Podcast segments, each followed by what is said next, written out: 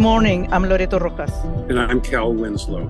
This morning, as part of Hispanic Heritage Month, we are remembering the other 9 11, the coup d'etat 50 years ago in Chile, 1973. By all accounts, North Americans seem to know little or nothing about this coup and the roles of Henry Kissinger, the CIA, and the Nixon administration. And yet, these uh, events too shook the world.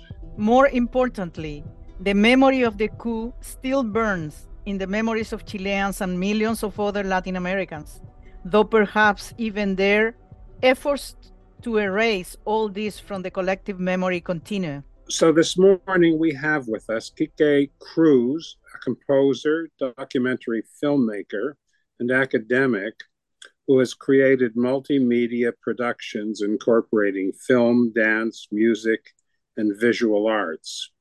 He has written books and musical works and has been awarded the prestigious Ashita Composer Award in California, the U.S. National Arts Award, and the Artists in the Community Award for Music Education. In addition, he was a three time winner of the California Arts Award. Cruz has made two important experimental documentaries where music is at the center of the film. His documentary, Arqueología de la Memoria Villa Grimaldi, was awarded with important first prizes in the international circle. His latest work, Aliwen, Spirits of the Forest, is an artistic profile of a young luthier from the southern city in Chile called Chillán. Good morning, Quique. Thank you for coming to talk with us today. Oh, thank you very much for inviting me. Thank you very much.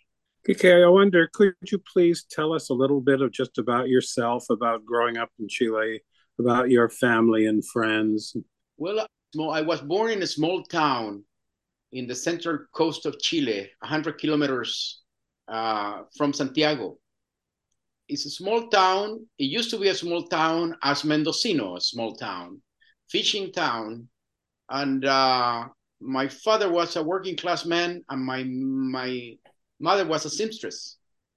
Was uh, the fourth of five children they had, and um, in those years there was no TV here. Uh, it was just a radio, and uh, lots of times in your hands with on the sea as well as the the forests around this place so I spent most of the time in the forest or in the beaches. And uh, as soon as I got into first year school, I joined the band, playing the whistle, the penny whistle of the band of the school. And that was the, that's where I got lost forever in the world of music. And uh, music uh, uh, until I began teaching music when I was older. I didn't know that uh, you were chosen to. Uh, people sometimes people you want to teach people music and it's very difficult for them to learn. And in my case, I didn't want to even. It just came to me as a child. So uh, I was a child musician. I played in the school. Later on, I joined and I created my first quintet in at the beginning of the 70s. I was 13 years old, and I began playing. And um, I began, I, I played because my mother bought a guitar for the house because my grandfather and my grandmother on the side of my mother, they were musicians themselves. And so even though my, my grandparents' siblings didn't play, it jumped a generation. and I began playing and, and I was a musician since I was a kid.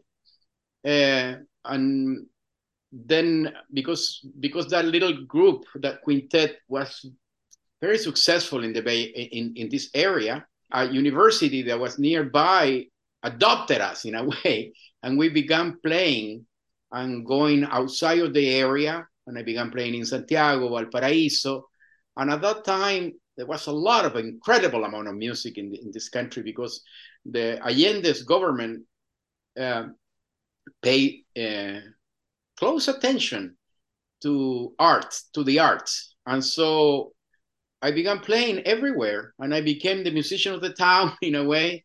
And then by the year I, I was 15th, I couldn't uh, bear en- any longer my, my high school here. And my parents uh, decided to take me to a special school in Santiago that was for, for stu- uh, musicians. And I joined the Conservatory of Music when I was a boy. And uh, I never really went to the conservatory because I began playing.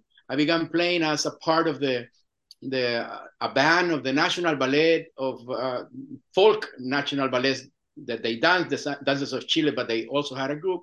And so I was a musician playing, specifically playing quena. Quena is the main flute in the Andean world, and um, uh, I I played and I played and I until 1973 when the coup came and that was the end of being a musician because that was the end of uh, of life as it was in Chile for a long time. After you know especially those instruments that I liked that they were part of the Allende's government and they were part of this new music that was created that was called La Nueva Canción Latinoamericana with Violeta Parra, Victor Jara, a number of groups uh, that music was totally prohibited to play on the radio and in any public space, and thus the instruments that we play, which were the Andean instruments and other instruments, became banned, and so that was the end of music for me.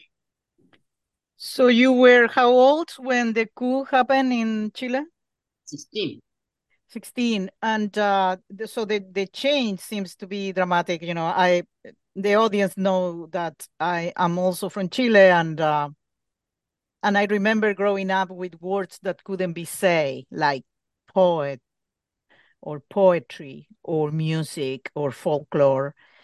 And uh, so Pablo the, or Pablo Neruda right? And well many other words that could just totally we couldn't say them because they were considered so dangerous words all related to art and performing arts and music and folklore music that was our music.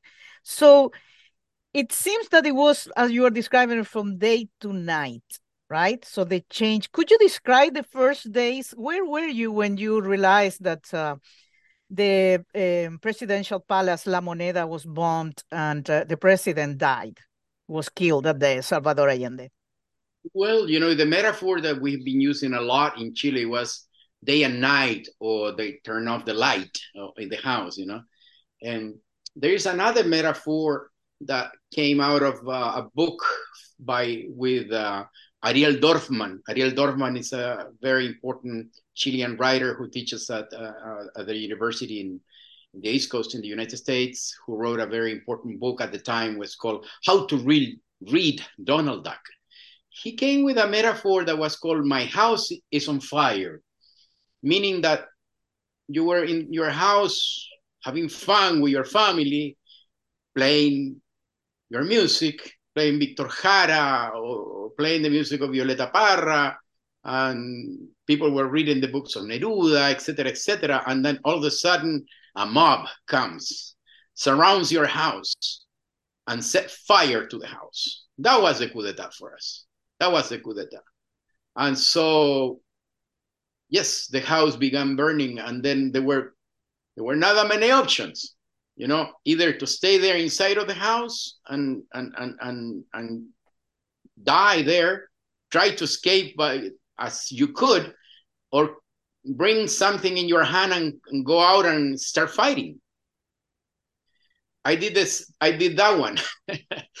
I got pissed very pissed. So I got out of the house as I could and I joined the resistance because, as you have said it, the, the, the, the society stopped moving to the way the way that it was. I mean, all of a sudden the TV is not there, the, the, the radios are not there, universities are closed. Uh, as the main stadium of the country, like Yankee Stadium, to say, you know, where uh, 70 people fit into that stadium, became a concentration camp. And there were 1,000, we know now more than a thousand places around the country that became uh, detention centers and torture centers. according to the figures of Caucoto, uh, the lawyer, which is one of the main lawyers of, uh, of human rights in Chile, um, he calculates, or they calculate, that around half a million people were, uh, you know, were tortured in Chile. At that time, it's a lot of people because the country had only 10 million people. So 500, half a million is 5% of the, of the population, you know, that directly suffered torture. Imagine the, the, the wave that that means that if you multiply that by four, which is which is a very, I will say by six, Chilean families always are larger, you know, uh, say por cinco, so three million, four million people directly, you know, related to violence. Uh, and, and, violence touched them because someone has been in prison, someone been in torture, someone has been disappeared. So it was very dramatic. Uh, and the type of, of, coup and the type of violence exercised by this the, by the military in in in concert with the upper ruling elites of the country who also supported, as well as the United States government, they inflicted on Chile and the Chilean society a tremendous, tremendous amount of pain, fear, and that was the result of uh, a society that a, a, dictatorship that lasted for 17 years, one of the most cruel dictatorships of Latin America, one of the most cruel in the history of the 20th century, and that's a lot because there have been a lot of dictatorships in, in Latin American countries, and so I think why what the Chilean case is so is so known and so dramatic and so well publicized is because Chilean society or the southern cone of Latin America, which is Argentina, Chile, and, and, and ¿cómo se llama? And Uruguay, are very, they're very cosmopolitan societies. Uh, there are a lot of Nobel Prizes here in these societies, you know.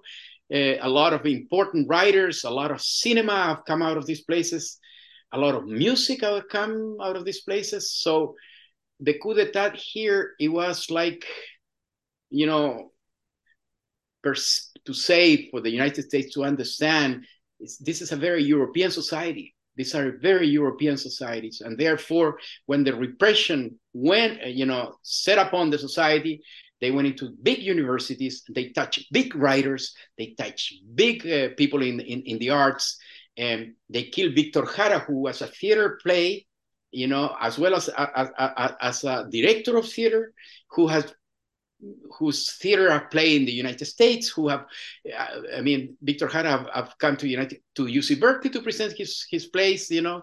Uh, Pablo Neruda was prohibited the Nobel Prize, etc., etc. So the coup was known, I think, because they they, they trampled upon people who were who who people in Europe or people in the United States could relate easy easily to them. Well, not, no, not for nothing that you know lots of intellectuals ended up teaching in main universities in the United States for sure. So that's what I can tell you. Yeah, and uh, uh, so you have a strong connection with Mendocino. I know that. Um, you were telling us that actually you got, mar- got married in Mendocino. uh, but uh, before we, we talk about your strong connection with Mendocino, I want to mention your documentary, Arqueología de la Memoria, Villa Grimaldi. Mm-hmm. So you made this documentary. Could you tell us what Villa Grimaldi was? And by the way, remind me, please, when that movie was presented here at the Mendocino Music Festival. Uh, sorry, Mendocino Film Festival. Well, something that we haven't mentioned is that at some point I went into exile. I, I think it's important to tell this part of the story so people understand Villa Grimaldi because the question is uh, the coup d'etat happened. I joined the resistance and I was taken in prison uh, when I was seven, 18, uh, two years later. And I spent a, a, a month uh, disappear in torture center houses. A special one was called Villa Grimaldi. It's a small villa outside of Santiago that became a torture center, very infamous. More than 5,000 people were processed at Villa Grimaldi, and most of Chilean disappeared come out of that villa, out of that dark place. So I spent a month there, and then later on another year in concentration camps in, in Santiago. o sea, in, in different parts, one in Santiago and one in Valparaíso, which is uh, 200 kilometers out of Santiago. So being very young, I experimented this this this violence, and uh, at some point I was liberated and then kicked out out of the country, and so they expelled me out of the country, and I went to Canada. I lived in Vancouver, and um, by some reason, uh, uh, at that time there was a musician at, at Berkeley in, in, a place that was called La Peña Cultural Center that do, was doing a record. Uh, at that time there were records, LPs, and they needed a musician. And I used to play, I mean, I play flutes, which at that time were very, very specific and no, there were not many musicians playing these flutes. And so when they knew about it, I ended up coming to make that record and I never left because I made that LP with Rafael Manriquez, was called Grupo Raíz. And then we, we began touring right away and became very big. And then we were invited to Europe to tour, to tour. And then all of a sudden we were making another record and another record. And so I ended up uh, staying in the States. And I, I, I my base was Berkeley. I used to live in Berkeley for a long time. And so after after that part of my life, I knew that I wanted to come back to Chile and I was going to be difficult to be just a musician. So I began and I enrolled at uh, UC Berkeley and I, I studied history there. And then right at the time that I, I, I finished studying history, uh, Pinochet was taken in prison in London at some point because he went for a treatment and uh, they they they they detained him in London in a clinic. And at that time, I was going to go do graduate work, I remember. And I didn't know what to do. I, I wanted to study law first, and then I wanted to, to study more history. But then I decided to go into a program at Stanford that is called Modern Thought and Literature, which is everything and nothing. it was kind of an open ticket for a PhD that you can combine anything that you wanted. And I, I ended up co- combining anthropology, literature, and philosophy. And out of that came the idea of making a, a dissertation. And a dissertation, my, my proposal was to create um, uh, uh, a narrative that talked about the contradiction of the creation of objects of art out of uh, uh, situations of pain, meaning artists go through situations of pain and how that art, be, how their art become transformed. So the relationship of aesthetics and terror, really. And so I proposed the idea, and I, I, I told them that I wanted to make a film out of the dissertation. And so I began doing it. I so I came back to Chile. I interviewed five different artists who have gone through Villa Grimaldi, this torture center. I interviewed them in three times, in three moments, before they went through Villa Grimaldi, as they were Villa Grimaldi, and the, the transformation of their art after the experience of Villa Grimaldi. Surviving Villa Grimaldi, because many people didn't survive. And I created this, this piece that was based on music, because first I created the music and then we filmed based on the music. And so I think that was in 2002, 2003 that I went to the fe- festival and I won the uh, they won first prize. Creo, I think at, at Mendocino with my film, which was um, beautiful. So the film is that it's, it, it is um, a, a look, a, a, how do you say? It, it is a is a close look at this apparent contradiction of the creation of objects of art out of experience of pain. That's what my documentary is all about. I wonder if we could pause for just a, a moment here, uh, Quique. Uh, this is KZYX Community Radio. And You are listening to the Hispanic Heritage series this year dedicated to the 1973 coup in Chile, a seminal event in the history of the Americas, all too often forgotten. We're talking with Quique Cruz, a composer and documentary filmmaker who's in Chile uh, as we speak. Uh, Quique, so you you um, so you filmed, you did your dissertation with this um, documentary. How was going back to Chile? Was that the first time you were going back after you were exiled? No, look, what happened with the decrease of uh, expulsion that they call them when they expelled you from the country? They, little by little, as the dictatorship became to an end after 12 years, because they, they were like 17 years on, on, on power, they began creating lists of people who could go back, who were allowed once again into the country. And I was allowed one of the in the last list of people who were allowed to come back. And I came back uh, to my luck because I have had very good luck in my life and very bad luck. It's just my high, my life is a, a Russian mountain, Russian uh, a roller coaster. We call them in Chile montaña rusa, a roller coaster. Oh, you are either at the bottom of the stuff or you are at the top of the stuff. And I met a musician there. His name is Jackson Browne, and Jackson Browne. Um, uh, I ended up playing in, a, in, in, on on on, a, on one of his work, and Jackson Browne, Sting, and Peter Gabriel, at some moment created something that was called uh, El Abrazo de la Esperanza, the embrace of peace, with uh, inter- uh, the Amnesty International, and they created concerts for awareness as well as getting money to to give to people who were fighting for democracy in Latin America. And in this case, at the moment that the dictatorship was ending, they went to the national national stadium in Chile and they did two concerts. It was two concerts in the national stadium, which had been a concentration camp. 70, 80,000 people came each night. And I was, and I went, I went back playing with Jackson Browne at that time.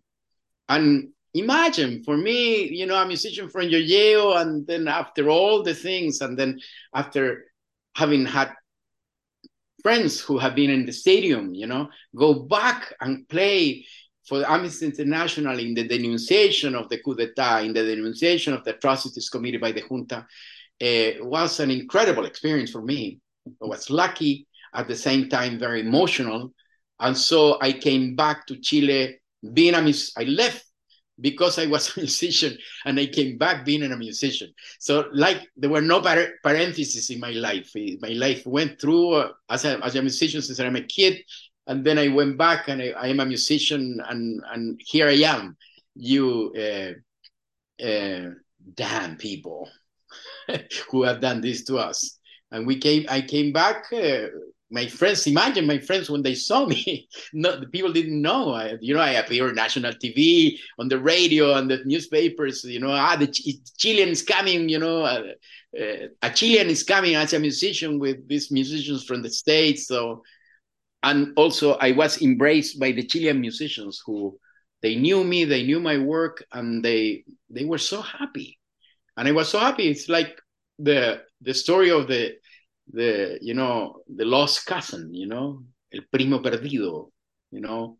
Uh, so it was pretty good.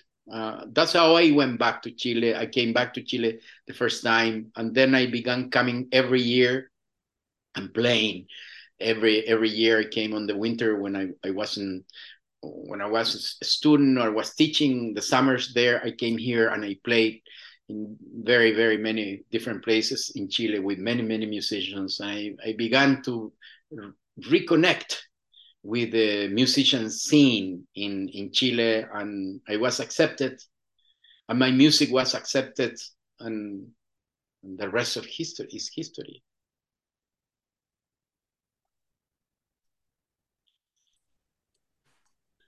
Um, you've been making documentaries as well for some years now. Um, could you you've you've been talking about this, but could you maybe talk a bit about filmmaking and how that helps you and other deal with the uh, consequences of violence and torture? Well, you know, as I got older, I wanted to become a writer, really.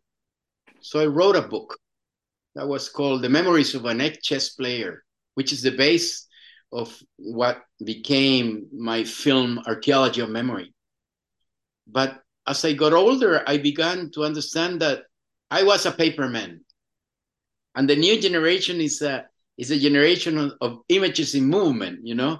It's a different generation. And how could I reach new people, young people especially? Uh, there is this anxiety that your story is not gonna is gonna get lost.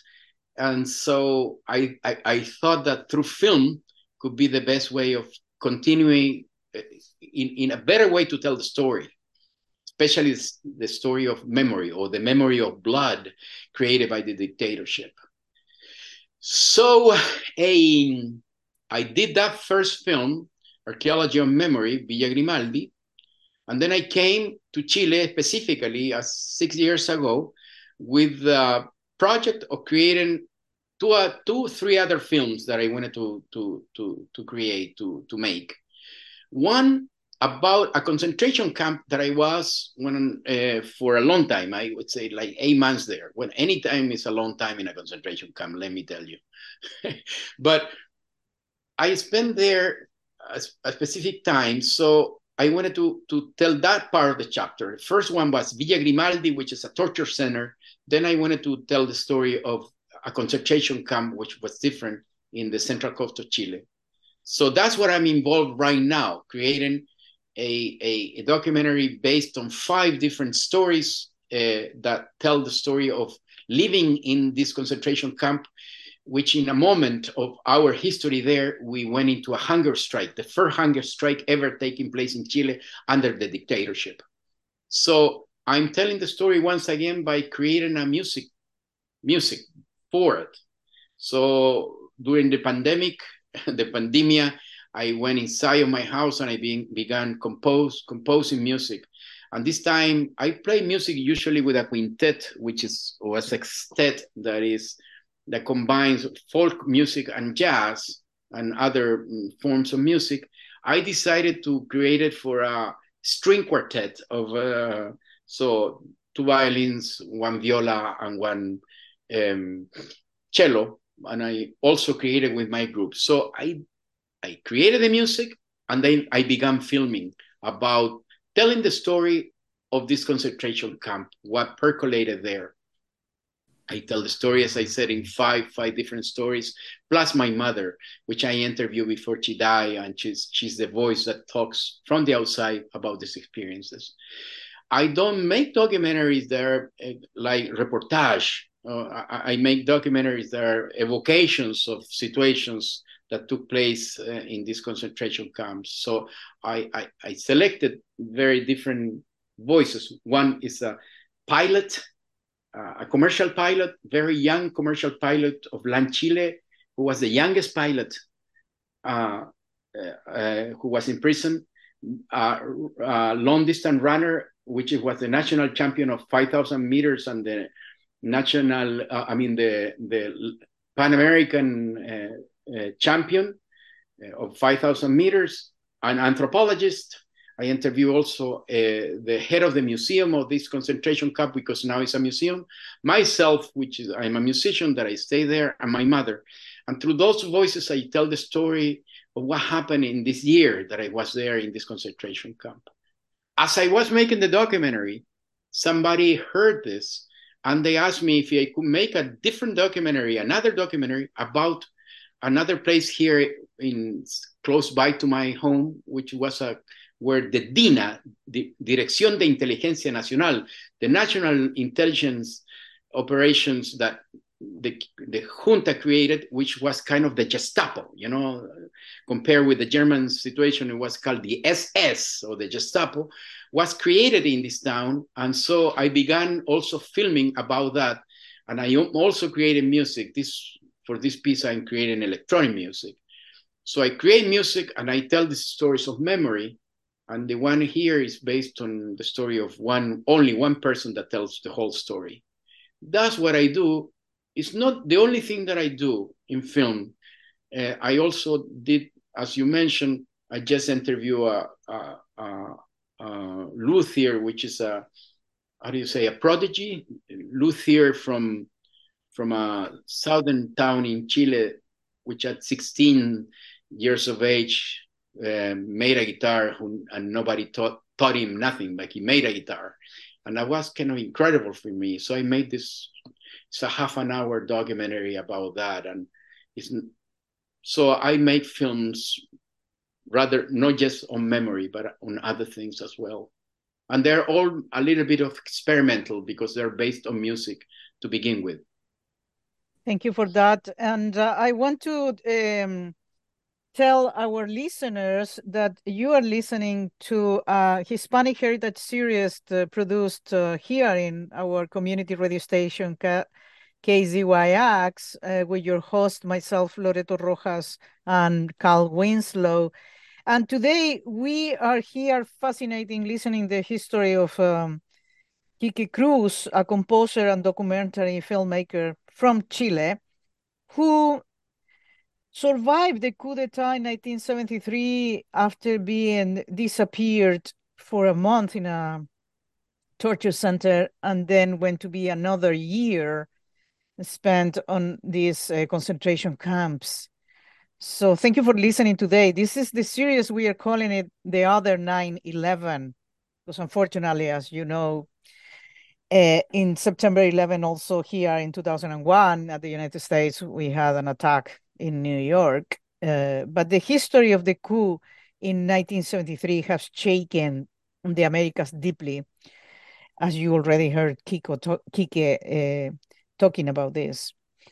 Um, so, Quique, you um, are a prolific artist, and um, I know you were also. Uh, remember when I visited you last year? I think it was. You were also working as a luthier. You were also making instruments.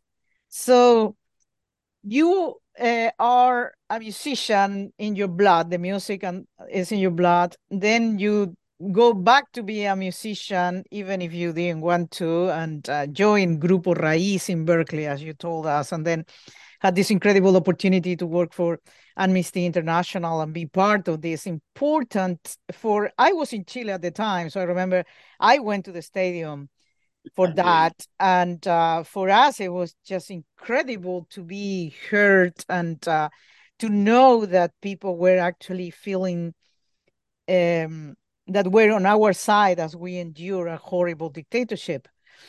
Um, so let me ask you a question about um, do you think i mean you have talked that you phd in stanford you actually put together philosophy history aesthetics music you know into creating arqueología de la memoria that we were lucky enough to see it here in mendocino. But uh, my question is how do we how do we work with art and music to have a more democratic society? Do you think there is a way to make to have a more democratic world by working in this entrepreneurs artistic uh, search and creativity. Uh, yeah i understand what you're saying.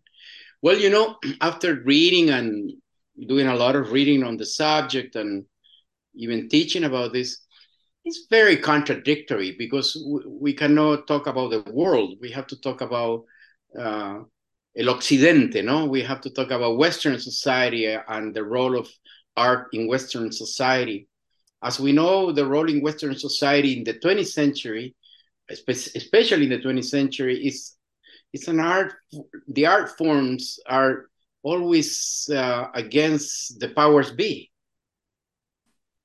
And that was kind of the role of art, you know, or role disruptive, not in a lot of time political uh, uh, political parties were at odds with artists, you know, and regimes were uh, trying to co- opt art, and it became propaganda, as in this in, in the Soviet Union. You see, for for example, so art is in the in, in the Western society, especially in the 20th century, is at odds with powers be. Whatever power be be, uh, uh, political parties, institutions, rather be churches, rather be governments, rather be, etc., etc. So, I think the role of art as as I, as I was taught, as I learned, it's always you you you have to have independence. You have to have independence. I'm gonna tell you a, little story, for example. I was uh, just uh, I just play actually uh, September 9th uh, outside of Moneda Palace. They invited me to play at, at the Moneda Palace, which is our White House, you know. And they invited invited me to play in a very very how do you say uh, controversial piece of history of the Moneda Palace, because the Moneda Palace, where the government, where, where was there, was bombed by uh, this British hawker hunter uh, planes, was severely bombed. Inside, a lot of people at some point Allende said everybody should leave the place because it was a working day, actually. It was a working day, the, the coup d'etat. Sí, and fue un martes. It was a Tuesday. Yeah, it was a, yeah, it was a Tuesday. And so everybody left, but the, the, the group that the personal guard of the president decided not to, even though he said you should leave, and they decided to stay with him. the moneda got bombed to the ground almost. And at some point, when the, everything was lost, they left with the body of Salvador Allende out of a side door of the Moneda Palace, which is Morandé 80.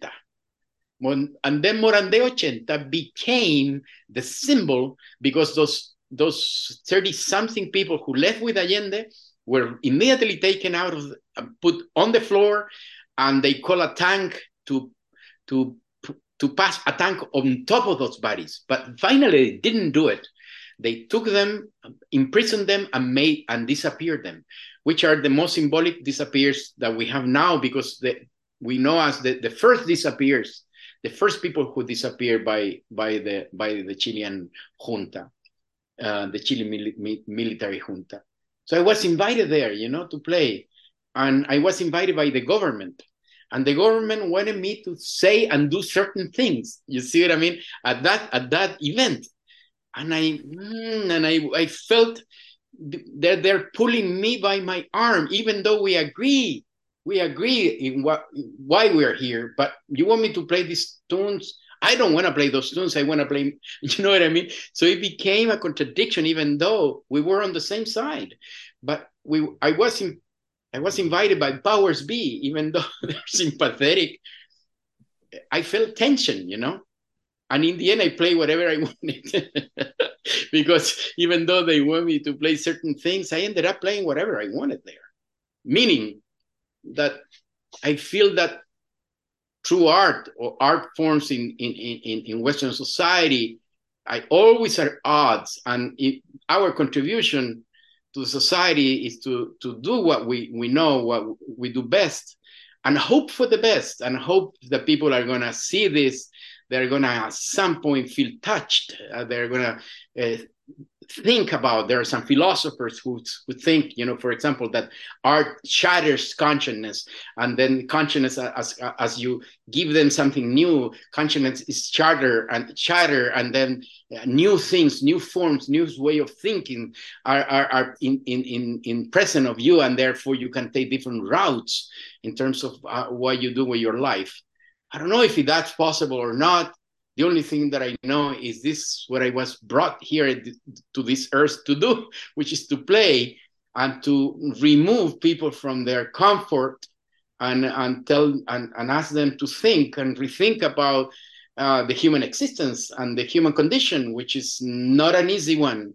So art and democracy uh, are at odds because democracy is a huge word and so I feel that maybe artists who are want to contribute and still, you know, be critics of what's going on, they have to feel outside even democracy itself and try to do whatever, whatever they do and question, even question democracy as as we know, as, as we construct democracy as, as, as, as a way of existence in, in society uh, and, and create societies around this big word and so that's what I think is what I do is small contribution. We are so many, uh, you, you shouldn't be so arrogant about what you do. You you do what you do, and then people take it. And some people are gonna take it the right way. Some people are gonna say, you know, Mr.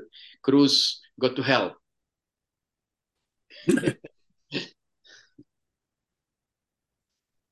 I, I, I, can't help uh, asking this, Quique. Um, we weren't planning on it, and I hope Loreto won't mind. But um, are you concerned at all about the situation in the states today?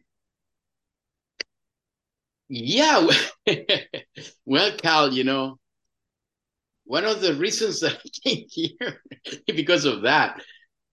I came here just at the time when there were when Trump became very, very popular.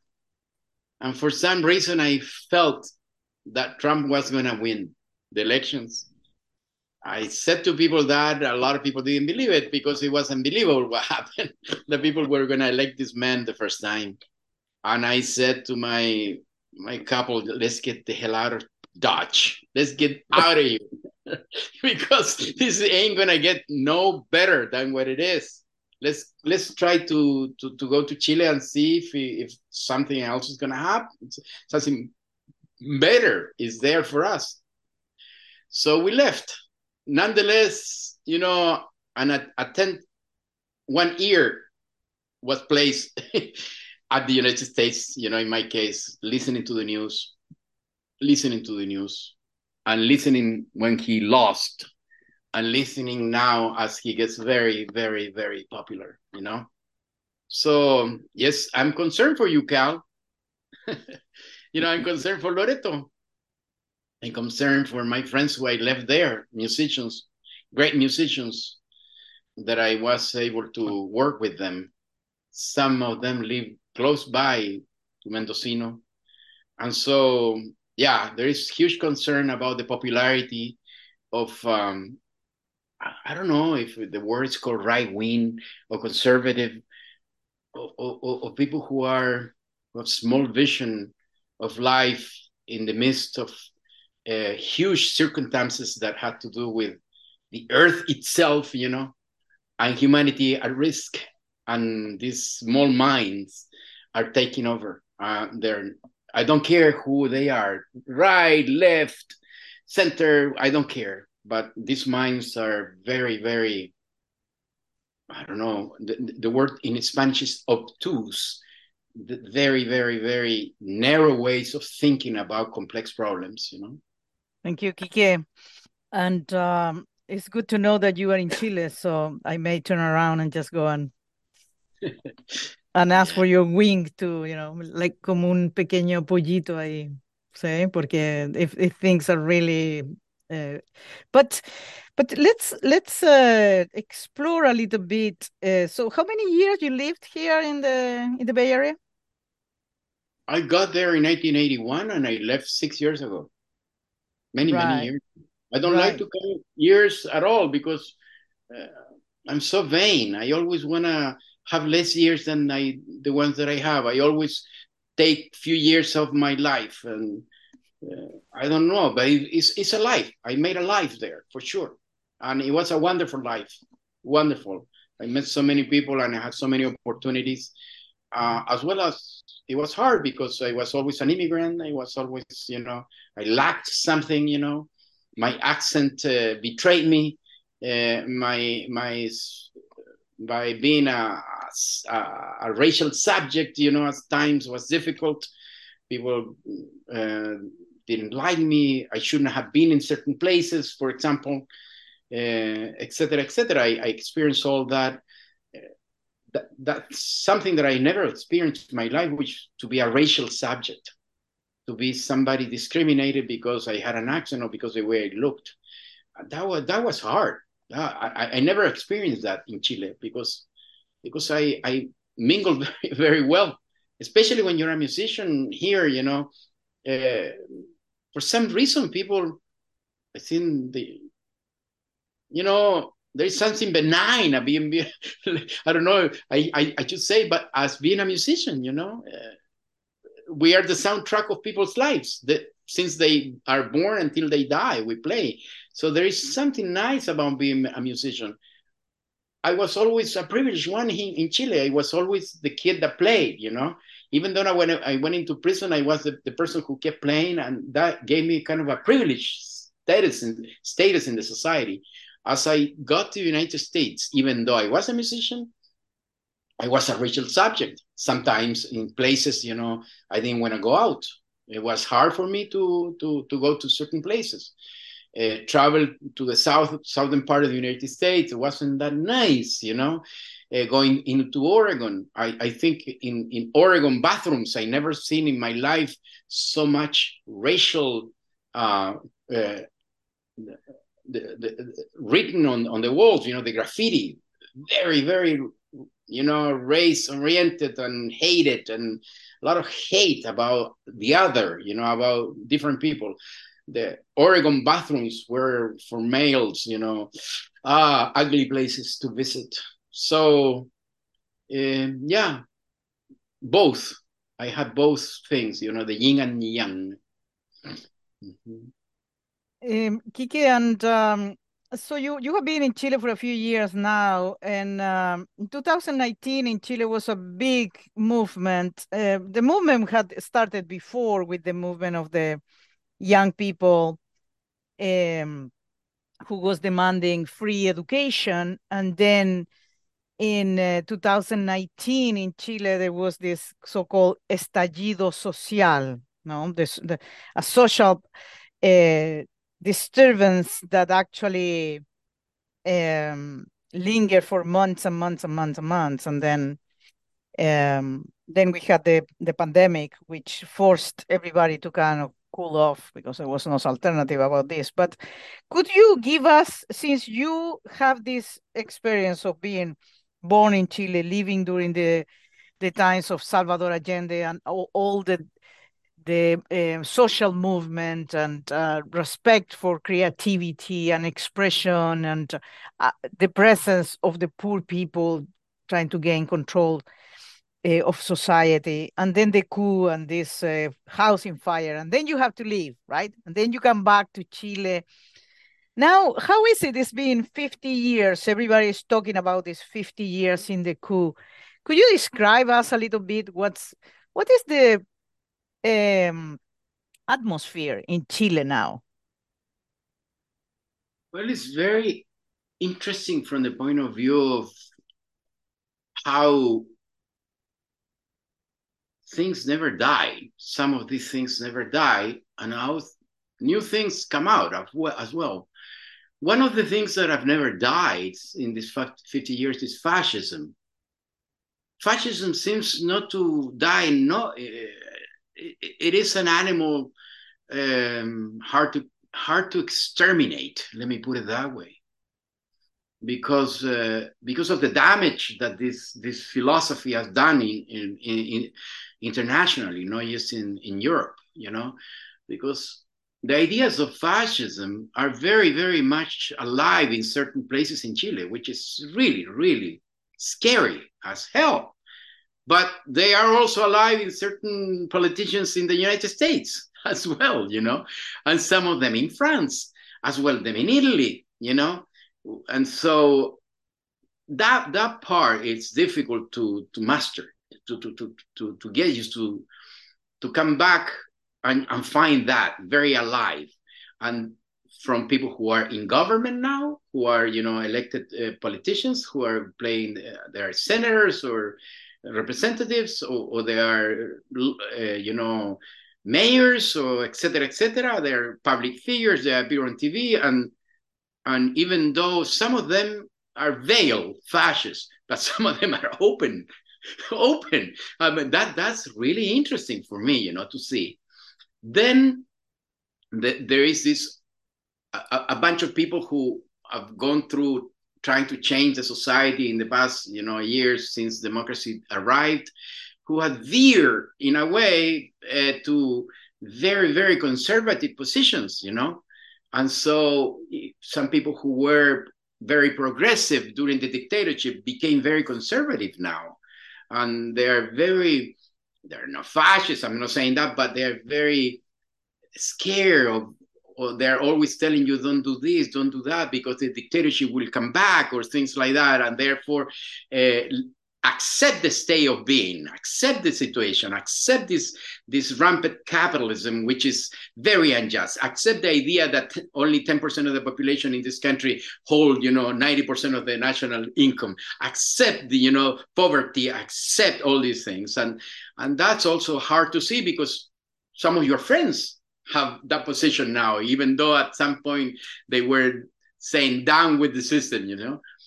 But then there is also this hope of young people, you know, and and and, a new discourse that I come out of in Chile, which has become very very strong, which is women liberation movement, as well as the uh, indigenous movement or First Nation movements, as well as uh, um, young people who are more open, who have a different way of thinking about power you know different questioning all political systems uh, and, and, and the all political parties and they're organizing they're organizing their society in a, in, and civil society in a different way. So you find this this melange you know this this number of things uh, mixed together.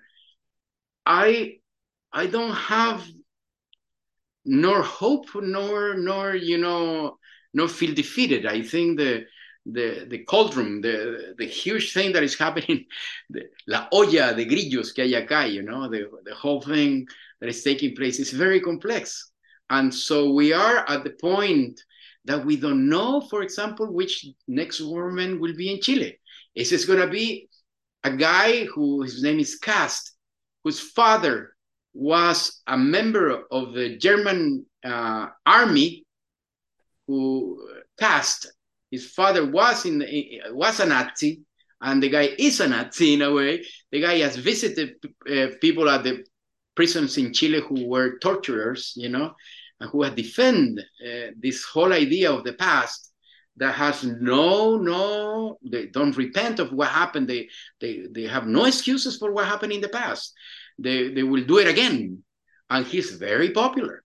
He's very trumpist in a way and and then you have other sectors of young people who are very very belligerent as well and they're against the system and they're doing their their contribution so i i don't know what's going to happen i have no idea what i know is that the new government of chile under Boric is checkmate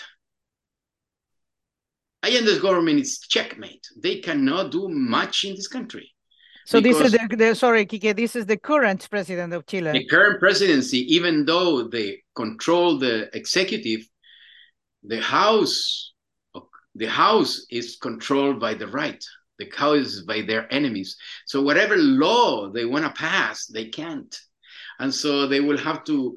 Uh, and and in Chile, there is something different than in the United States. In the United States, strong presidents have just done whatever they want, and they they they they govern by decree.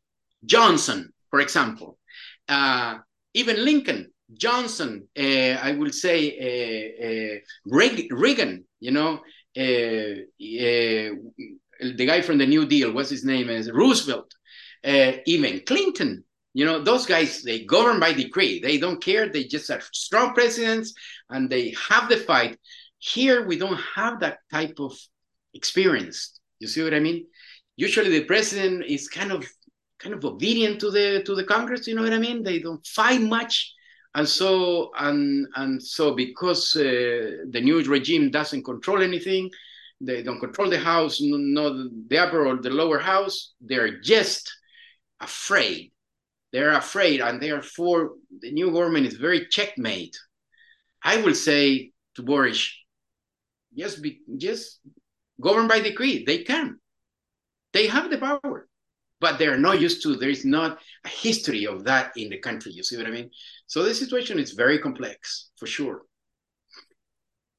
We have only a few minutes left um, for this program today. So, yeah. Well, one thing I will have to say that is important for me is not to give thanks, but to to to for me to be the musician that I am or the filmmaker that I am, I owe it as well to the tremendous experiences and friendships that I made with artists in that country and people who helped me. Especially, I will have to say to a special musician that lives around there, whose name is Alex de Grassi, which I made records with them, which I tour with them, and I wouldn't be the musician that I am now without the relationship that I established with this incredible musician, which is Alex de Grassi who taught me that an A chord, an A minor, minor chord, is a very simple thing, nonetheless, very uh, revealing.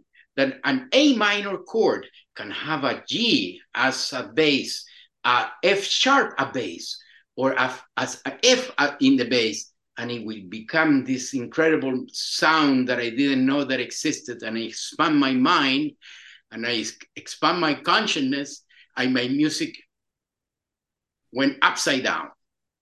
Thank you, Alex, for that very, very much. I will make sure that Alex hears that. Uh, Quique, he teaches at Mendocino College, where I also have the privilege of teaching. And uh, I had the pleasure of um, listening to Alex, who continues playing. So, but I think we are at the end of our time. And um, I want to thank you, Quique, for opening up and telling us about your story and um, and the work you are being doing, which is so important. And uh, I hope you're planning on coming and visiting us and bring your documentaries. That's what I want. Thank you very much, Cal. Thank you very, very much, Loreto. And uh, it was a pleasure to be with you today. Difficult times in Chile, but as well, uh, music is the hope. Music is the is the the crucible been a great, great pleasure listening, and all the best, the best wishes for you. And carry on, please. Thank you very much.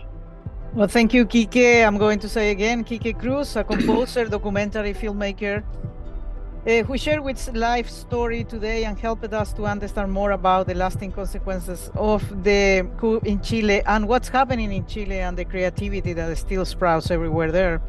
Thank you so much to our listeners. We hope you will join us. Uh, my name is Loreto Rojas. I'm here with Cal Winslow And we are going to have another program tomorrow morning at the same time for our series remembering uh, Chile's 9 11 50 years ago in 1973. Thank you so much for listening.